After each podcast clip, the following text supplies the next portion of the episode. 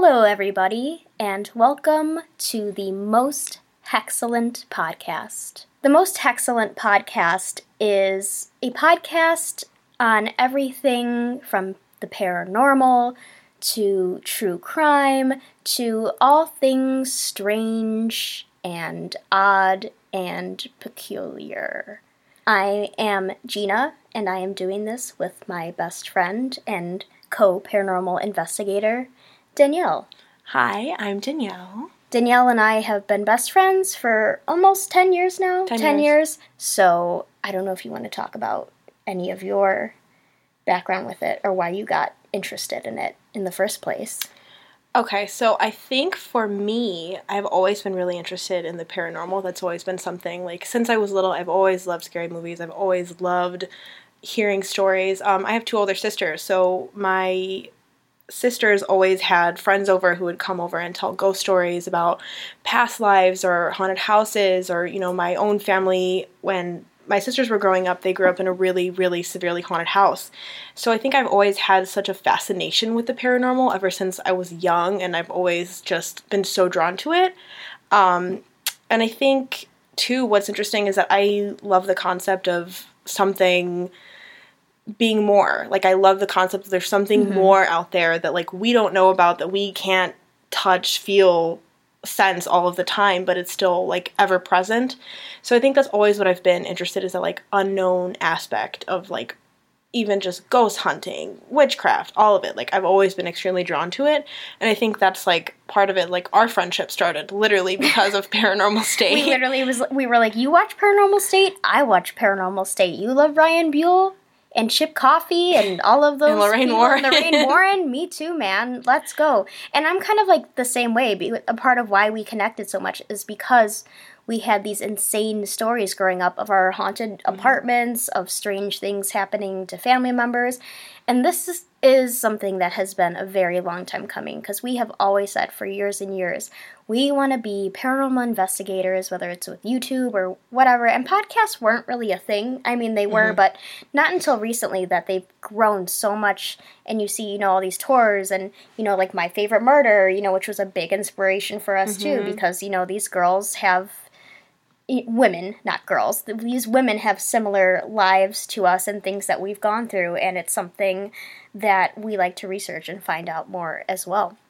We can get right into what we're doing. We decided for our first episode that we wanted to do creepy, haunted, scary archaeological sites or things that have to do with um, creepy things being found that probably should have been left alone in the first place. So Danielle is actually going to go first with hers.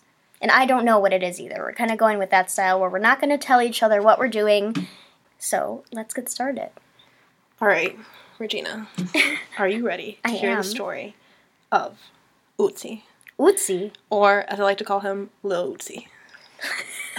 so, Lil Ootsie. Okay, Ootsie. let's hear about Lil Ootsie. okay, so Gina, it is September of 1991, Okay. and I don't know if they're a couple or they're sister and brother. I don't know what they are. They've Oh. they've been like said Is different this things. Italy? This is wait, I'm gonna tell you. Okay. Hold on. So. I was going to say. they either a brother sister or they're a couple i'm not sure but their names are they're two german tourists and their names are helmet and erica simon Helmet? helmet Okay. like helmet like your head okay.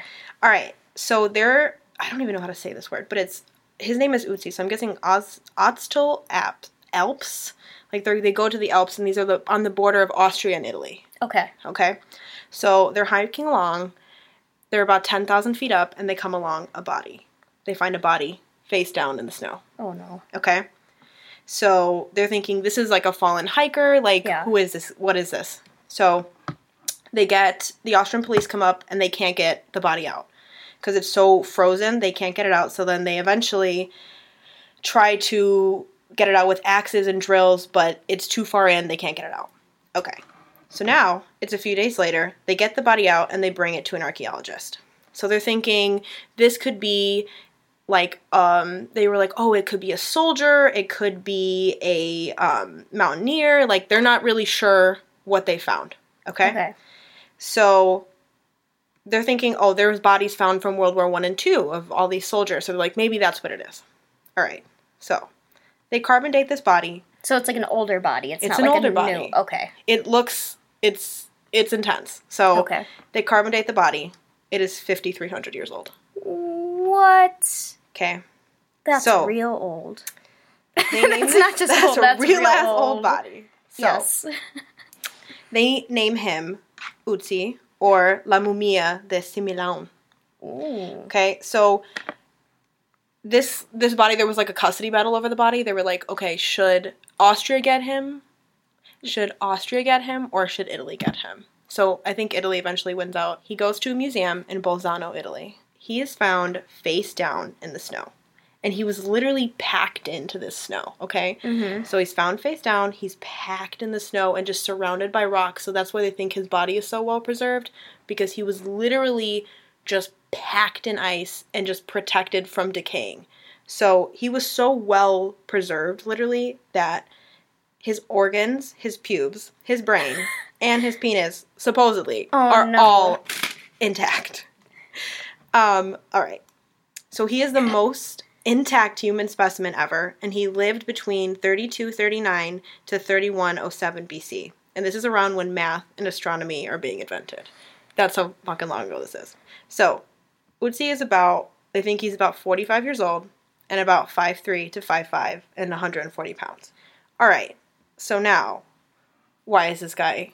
Where, where is Haunted. it? Who is this guy? Who is this guy? Who's watch, this guy? Watch for they- this guy. Watch for him. Where is Watch for this guy. So, how did this guy die? At first, they're thinking, oh, okay, he died of natural causes. He must have died in a snowstorm. They they're thinking all these things, okay? Because they're like, like when they first find this body, they find multiple tools around him. They find a dagger, and arrowheads, and a copper axe, like among other things.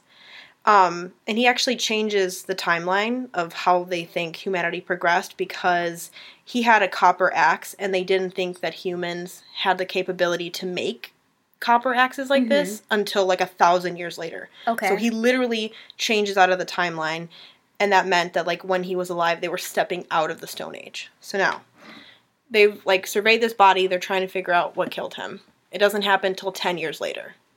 So 10 years later, they give him a um, CAT scan, and this guy picks up that he has an arrowhead lodged in his shoulder. Oh, so he was Okay. murked. He was marked. He got marked. Then they find traces of pollen on his shoes.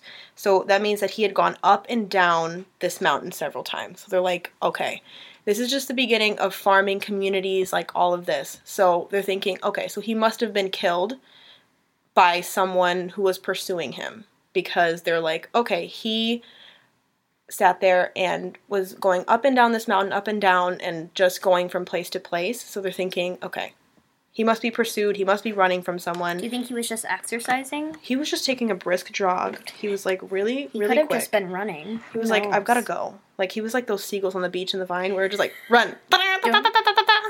So he was just like, I've got to go. he, had, he had places to see. he had people to see.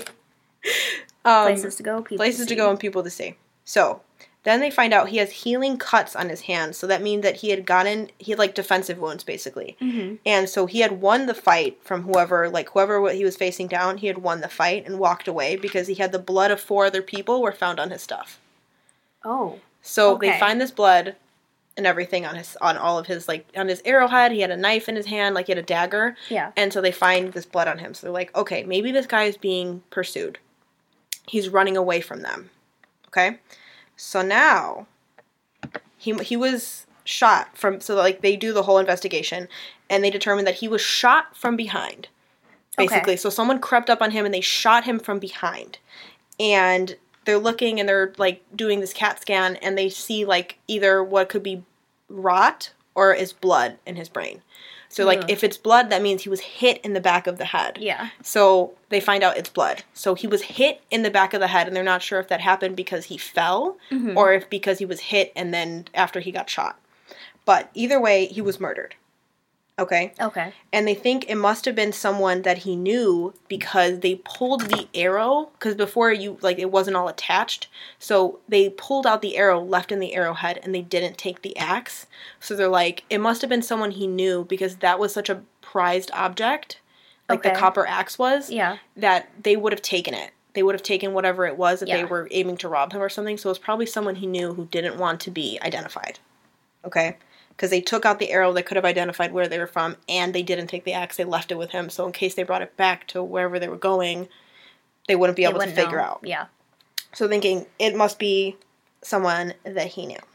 So then um, they're surveying the body more. So he had a bunch of actually what's interesting about him he had a bunch of tattoos and they made the tattoos by literally cutting the skin and then putting charcoal in it like putting ash in the skin Ah. and so he has them in weird places. So he has them like on his knees, like on his back, like all these joints. So Yeah. they think that he might have done it because he was like it was like early acupuncture. okay. Like this might and if it if it is early acupuncture, then it would have meant that like this happened a thousand years before it was like brought to a China. thing. Yeah. So it was like it changes the timeline again. Can you imagine sitting there and someone just literally putting charcoal inside of your skin? Oh, it's I could barely sit through a three hour modern tattoo, let alone someone ripping open my skin and uh, shoving some grilling utensils in there. I don't know. They literally, and it was like ash. They were like, it was ash from like a fire, and they would cut him. So he has like crosses and like straight parallel lines, like yeah. all over his body.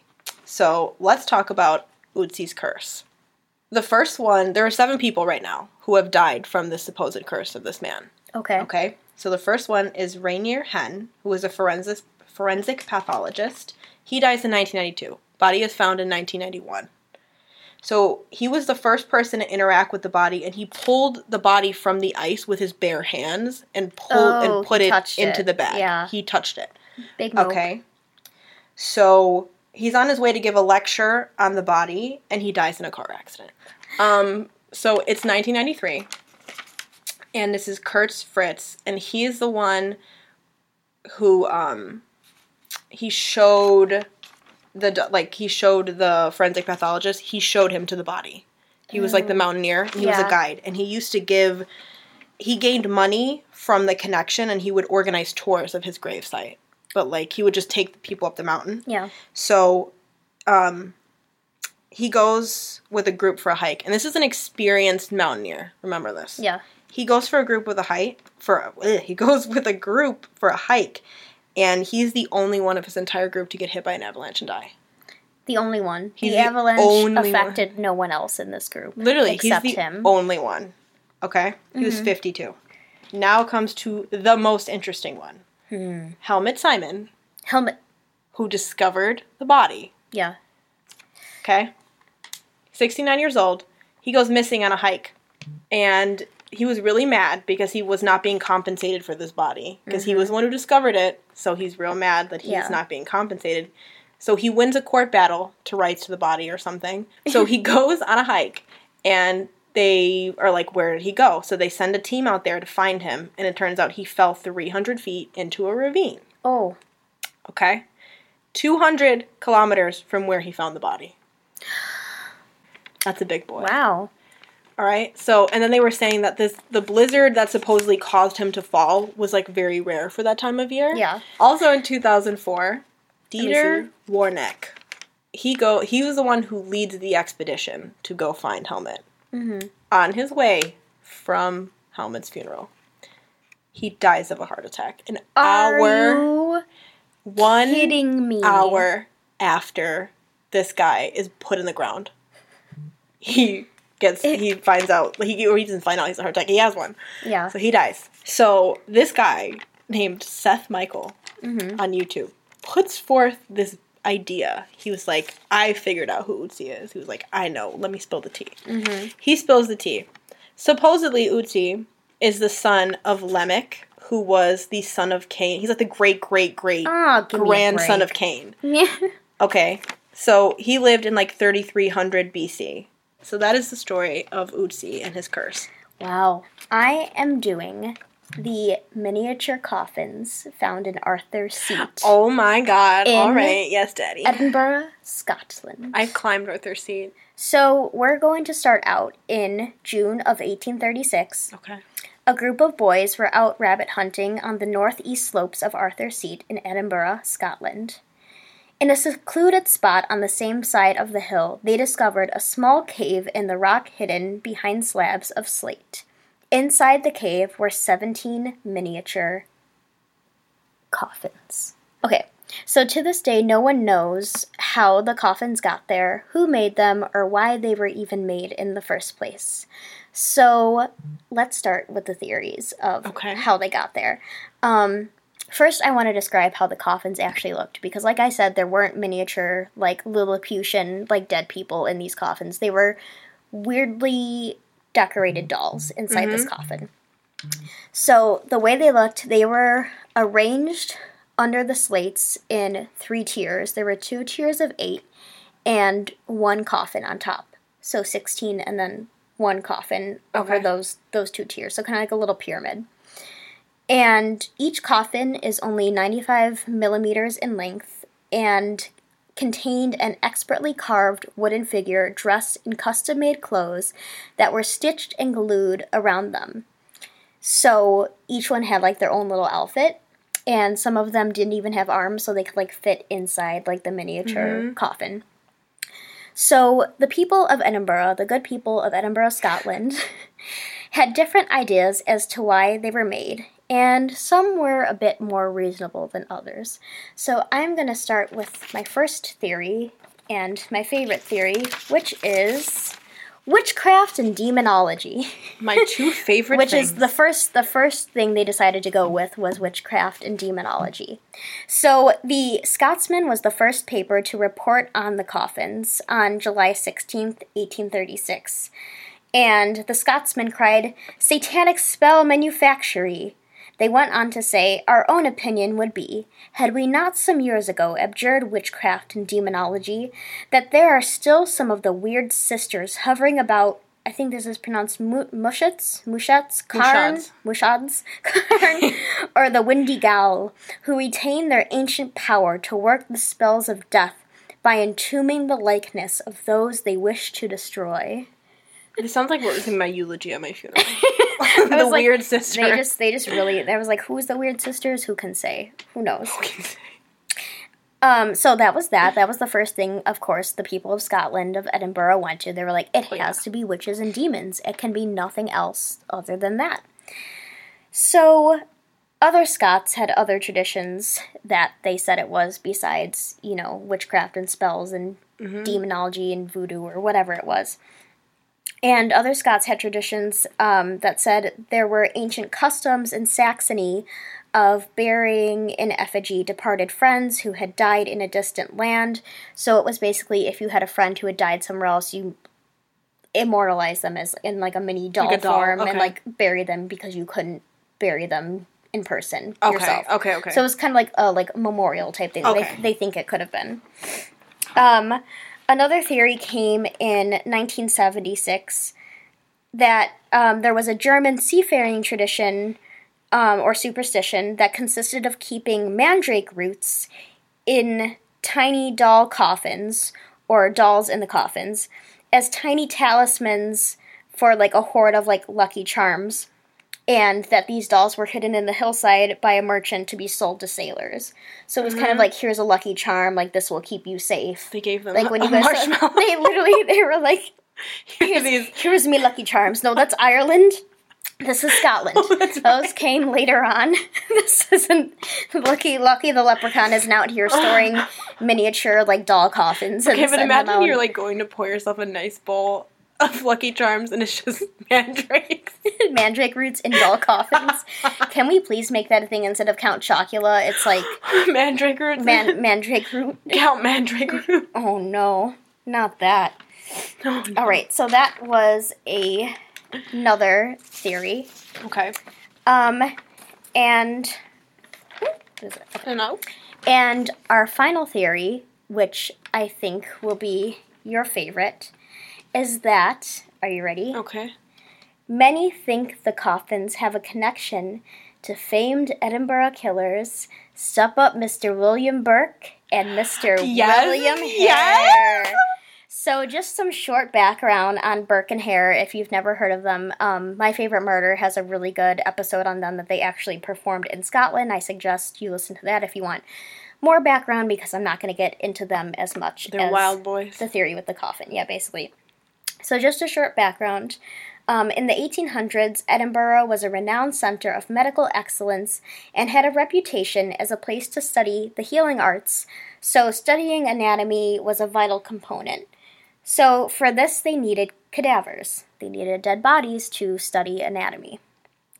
And what better way to make a few bucks, or pounds, or pence? So, they would make money to take illegally buried bodies from the graves or the gallows after someone was hung at the gallows and make money for it by selling it to people who were medically practicing on these bodies. My student loans get bad enough, I might start doing that too. I mean, honestly, just kill me. Just let me die. Just kill me and sell me to science. I will help you pay off your loans. If one of us is gonna do it, it might as well be me. yeah, you know? Um, anyway, so, you know, who, but, you know, going back to Burke and Hare, who needs to snatch dead bodies when you could just snatch living people and kill them? Snatch their weave, slit their neck. Literally.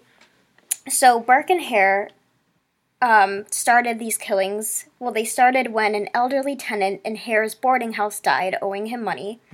So to get his coin, to get his pence, Burke and Hare sold the body to Dr. Robert Knox to use in his anatomy school.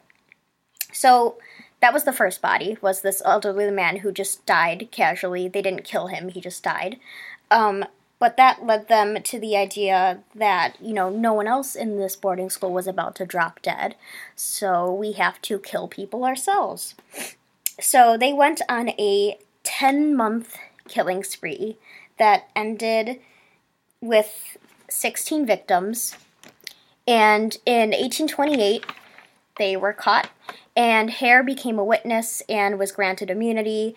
And he basically sold out Burke. Damn, he turned a straight up. he up was snitch. like, he, he ain't no raise no snitch in this house. Mama ain't raising no snitch here in Edinburgh. So Burke was hanged in front of a crowd of thousands, making him technically the 17th victim for the 17 doll coffins found in Arthur's seat. So there were 17 coffins for 17 victims. Even though Burke technically wasn't a victim, he was still the 17th body. I mean, his friend turned him out. yeah, He was a that's victim. true. a victim of snitchery. Oh, okay. We raise no snitch in this house. So, for the 17 coffins, people are asking could they be representations of the lives lost in the murders? And they were like, since they couldn't bury the people Mm-hmm. themselves, it was like a memorial that they were like stashed there. Okay, that sounds seat. so. Mu- okay, that sounds really good. That sounds like a good. I was like, it makes sense because 17 and then like the same number. It makes more sense than like the witchcraft ones Mm-hmm. or like anything else. Like, or someone was like, you, like someone just made them and was like, here, let me, I'm just gonna put these here and maybe someone will find them. And two, it's like they're like you figure these are like desecrated bodies, so Yeah. it's like you need to have some sort of like. And know. the, well, it's, I was actually reading on it and the way the dolls were made, it said they looked like they were originally like toy soldiers. So and they had like eyes Oh. open, so they weren't like meant to be dead bodies. Like they Mm-hmm. weren't meant to like be dead dolls in these coffins. Like they were probably like children's toys, or someone carved them to be that. okay. And then they, you know, put like the clo- like glued clothes on them, Mm. like whatever, and then put them in these coffins. Because like I said, some of their arms were detached, so they could fit in the coffin. So I don't think they were made with that in mind that they were going to be dolls. And today, um, three of these miniature coffins are on display at the National Museum of Scotland, with only theory behind where they came from.